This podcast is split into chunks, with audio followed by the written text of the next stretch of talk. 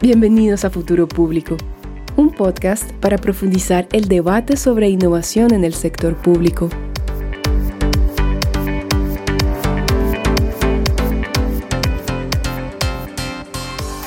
Bienvenidos a la miniserie GovTech Groundbreakers 2023, donde la tecnología se une con los gobiernos, una colaboración entre Futuro Público y Glass cada episodio es un coffee chat con un GovTech Groundbreaker 2023 para dar a conocer a la comunidad cómo desde sus roles fomentan la tecnología y la innovación para transformar el sector público. Hola, hola, yo soy Alberto Wurst. Y yo, Ángela Galeano. Hoy tenemos un episodio muy especial porque uno, vamos a salir de Latinoamérica y nos vamos a los países bálticos y dos, este episodio va a ser en inglés. Vamos a conversar con Arune Matelite, quien es la directora y cofundadora del GovTech Lab de Lituania. Hello, Arune. Hey. Hi, Arune. Welcome to the podcast. Great to have you here. Yeah, great, great to be here. Today, then, we're with Arune Matelite. She holds the role of manager and co founder at the GovTech Lab within the Innovation Agency in Lithuania. She's a very inspiring public servant and maybe a, even a role model for many who would like to work for their countries and still contribute to a regional and a global perspective. So, as I was saying, uh, Arūnė holds a remarkable journey in driving innovation in the public sector. And maybe could you share a pivotal moment or experience that inspired your dedication to GovTech in Lithuania? Yeah, of course. So I I think I wanted to work with a public sector in general and public sector social challenges for for, for a while. Uh, but actually, after university, I started more working more with like consulting and startups and so on. But I'm working in both Madrid and in London. But uh, there was an, an amazing opportunity to come back to Lithuania through this kind of talent program in Lithuania called Create Lithuania, where you come back to Lithuania for one year. it's a commitment only for one year, and you lead two different projects within Lithuania's public sector. So they're both trying to get more new people in the public sector, but also getting the diaspora that's living abroad back to Lithuania. And I saw this opportunity and that's how I came back to Lithuania and joined the public sector at first. I started working more in like digital economy projects.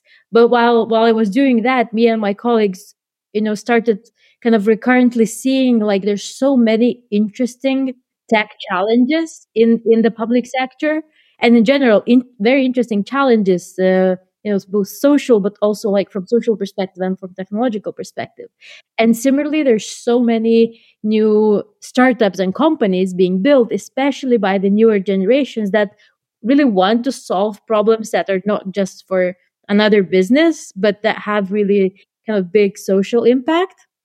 But these two worlds don't really like collide. Like there's, you know, you have some hackathons and so on, but they're very one-off initiatives. Um, so that's why through that Create Lithuania program, we kind of came up with a with a concept of the having a team within Lithuania's public sector, someone's fully responsible of actually connecting public sector and then connecting uh, innovative companies, startups with each other to build new tech solutions to or to try already existing ones in the market. Because we also wanted we we saw that there's already some you know th- there's a lot of processes in corporate innovation for instance. And we also see you know many hackathons and one-off initiatives but we wanted to really make it more systemic so this is kind of how uh, the GovTech Lab was born in Lithuania. And I think in Lithuania, although we've focused I mean, a lot on digital government since 2001 or two, but at, at, that point in 2019, I think it was one of the first times that we mentioned the word GovTech as such. Uh, was, it was still quite a new concept, but now now it's very trendy after uh, four, four, four, more or less four or five years. Yeah. That's super cool. And uh, looking at your profile before, I was like, mm, she must be part of this Create Lithuania program because I had the chance to talk with two people running it. and it really hit yeah i don't know you had kind of that profile and i was wondering that so i'm also really pleased to see how this program that's supposed to bring like this energy drive new vibes to lithuania and the di- lithuanian diaspora. It's really working and a lot for govtech now. So i think alberto wants to ask you something right now.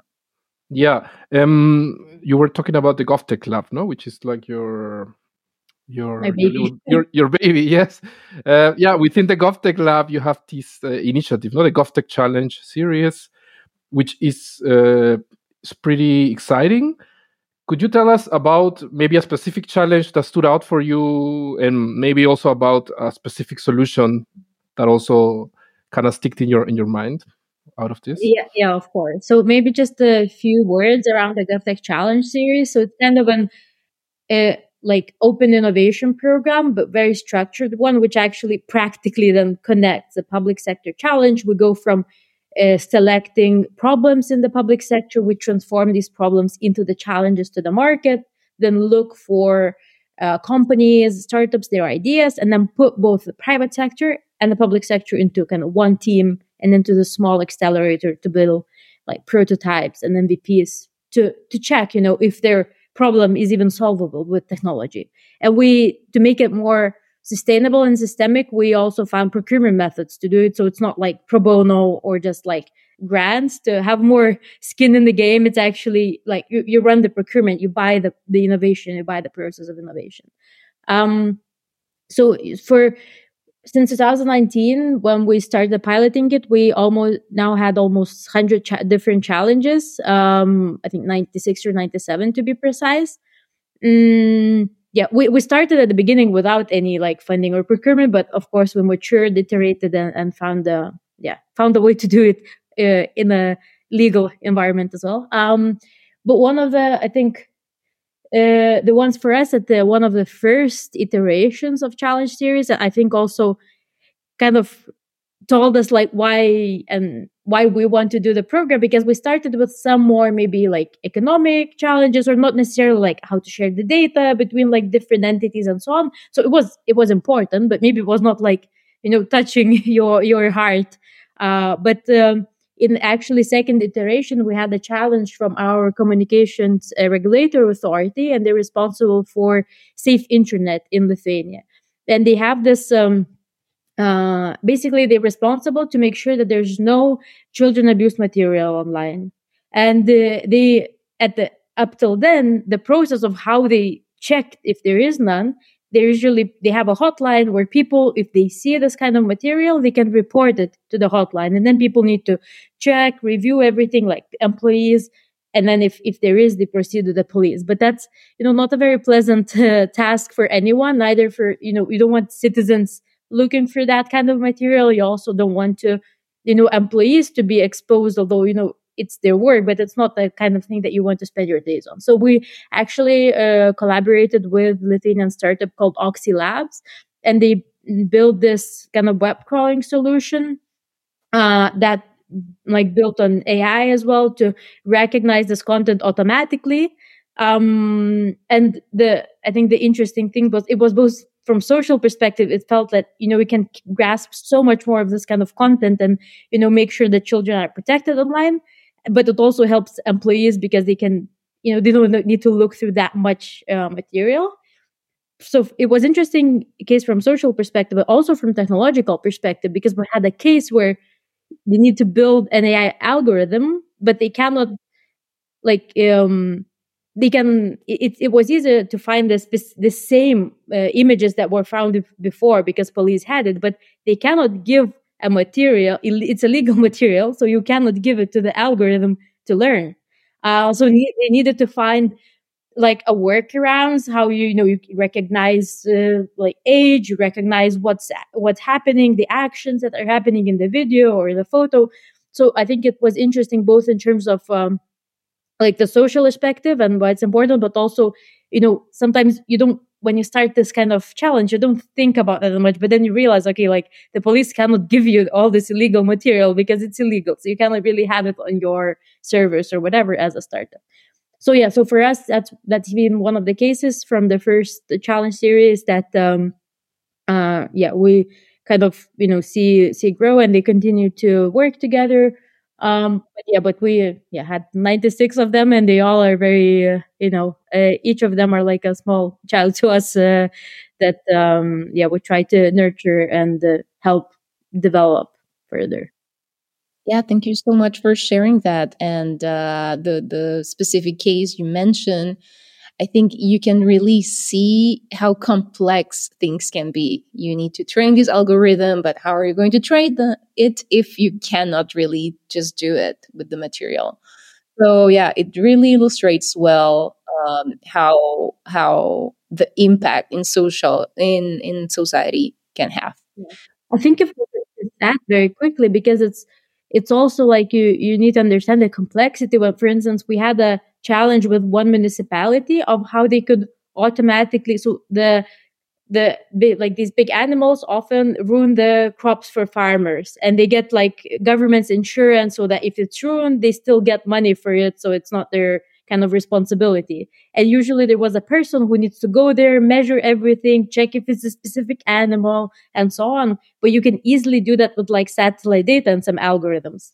Mm. and you know the solution like the prototype was built it was working but then you realize, like the municipality realized that actually we've written in the law that a person needs to go there and check. So like, you know, you, you solve the tech part, but like then you also need to make sure that you're solving all the legal and procedural things around that. And, and sometimes, you know, we try to, you know, think about them beforehand, but I think it, it's, it's okay if through experimentation, through piloting, you find that out later because that's the point of, right? Like, experimenting and piloting and trying maybe a bit more ambitious uh, projects and innovations to find these things that maybe you didn't even think that it's written in in the law and so on but uh, but you know you get to improve not only just technology but your processes and how you're running the organizations as well well that's really fascinating and it gives us a little bit of a good introduction to the next question which is as you know, uh, very complex challenges, the procedural perspective, the legal perspective, the social perspective, the IT perspective.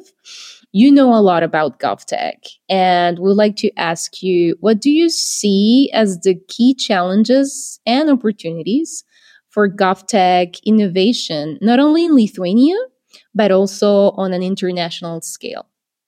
I think well, the boring answer would be procurement, but I'm not gonna talk about that. I think everyone, uh, I mean, there, there, are ways around that. I think actually, um, one of the biggest challenges for this, because we want to with GovTech, we want to kind of, it's not just about the like government technology, right? And it's not just about that GovTech would be like built by startups or innovative companies. What we also want to change is that traditional kind of contractor supply relationship where it's I don't know, usually in technology project, it has been more like fighting and not building something together. So with GovTech, we're trying to shift a bit the focus where it's a bit more on like co-creation and like like genuinely working together between the public sector and the startup.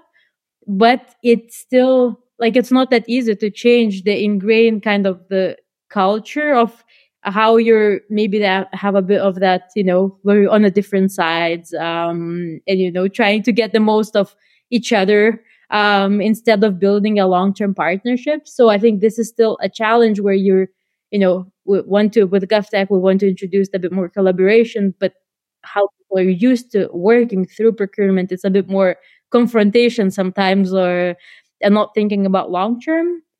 And another challenge I think is that um, we don't want to also fall with GovTech into this kind of traditional outsourcing trap where it's like, you know, you just outsource the problem to the market. Um, and you don't leave any, you, you don't come out with it as a public sector with any skills and knowledge. Um, so we're still finding it challenging if public sector organizations don't have any kind of digital um, employees working with them within them. And then, then cooperation between the startup that's speaking very you know like developers language and so on. And you don't have people internally that can understand it and transfer that into organizations knowledge that also can create like either mistrust or just not enough uh, use and you know you're not learning enough you know you okay you see the pilot but you don't really grasp you know what what that means. So i think these like things around now like kind of ingrained culture and then some skills or you know we want to have adequate like similar levels in a way of, of skills so that you can be as equal partners in in this kind of partnership public sector and startups. But that's sometimes you know not not always the case. So i think these are two challenges but but other than that like there's so many like in terms of opportunities you know have so many different and interesting problems. You have so much money spent every year in procurement by governments like globally. It doesn't matter like which government we're talking about. Like both uh, on technology at the moment, but I think increasingly it will be more and more on technology and, and innovation. And you see that these challenges they repeat. Like, okay, maybe in some cases it's like very unique, but usually it's the same challenge, the same challenge of how you engage uh, citizens in specific municipality. And it's there's so much potential of these more scalable products and I think it's important that we see it not only as a benefit for startups so that they can build a business out of it and you know sell it to different municipalities or governments, but but I think governments need to understand that if you have if you buy like a scalable product from a startup, you're basically for free getting them improving the product for the next five ten years instead of you're just buying them for like six months and then that's it. You know, they will be if they want to sell it, they will be improving it, and you're then getting benefits of that as well. So I think it's very important to to recognize that, and you know, when we re- sometimes public sector organizations really want something very tailored to them and only for them, and uh, but it's I think it's important for them to to recognize this opportunity. If there's people you know that want to build, build a product out of this, not just one time service, um, I think that yeah should be celebrated, and it's an amazing opportunity. That's a solid uh, win win win selling point. Let's let's go back. I mean, now we're finish slowly finishing the session, but let's go back uh, to the Lithuanian context. Let's say your your home country. Um, would you say there are some particularities or some uniqueness about the GovTech ecosystem in Lithuania that, for, for example, other countries could learn from? Like you could somehow export these ideas? I don't know. Yeah, I think well, on the one hand, we actually one of, we have uh, one of the strictest interpretations of EU procurement law. So if we manage to do it in Lithuania, other countries should be able to manage to do it in, in their countries. So maybe this is a hopeful message for them. I think um, what helped us a lot in Lithuania's case, and I think this is a case for maybe like newer democracies or smaller countries, is that you don't have that many kind of entrenched systems in place, or even like you know, that many traditions of how organizations work.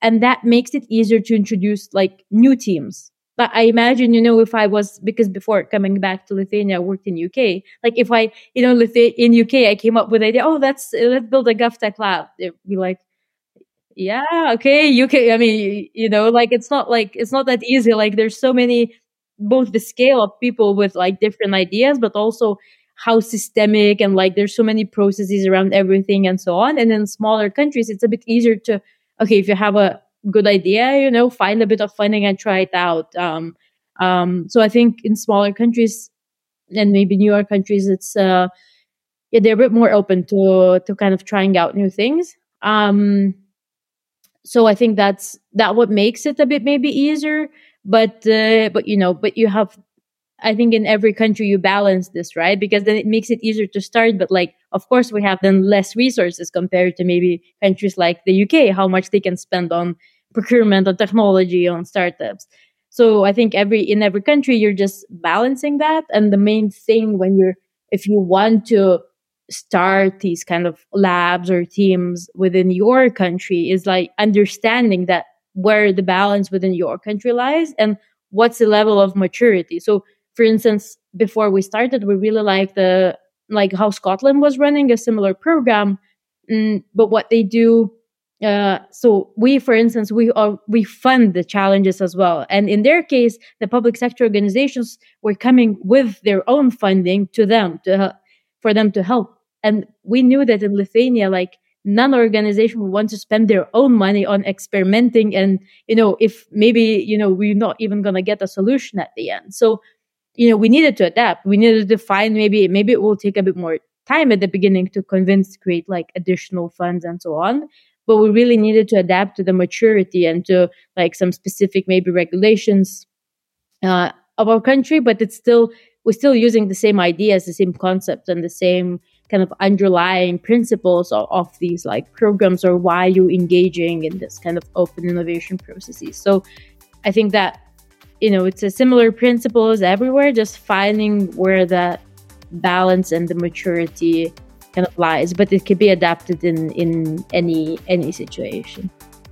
Pretty interesting arūnė like what you were mentioning about newer countries i think applies to for example ex-soviet countries no? Like you got the opportunity to reinvent yourselves somehow. You have these historically depth ingrained structures and things that like of allow you to be a bit more agile i guess. Yeah. Thank you so much arūnė. No se olviden de que nos pueden ubicar en nuestra web futuropublico.org o en LinkedIn como Futuro Público. Recuerden que todos nuestros episodios los pueden escuchar en Spotify, YouTube, así como en demás plataformas digitales. Para conocer más sobre la comunidad GovTech Groundbreakers, entren a community.glass. Muchas gracias por escucharnos y hasta la próxima. Chao.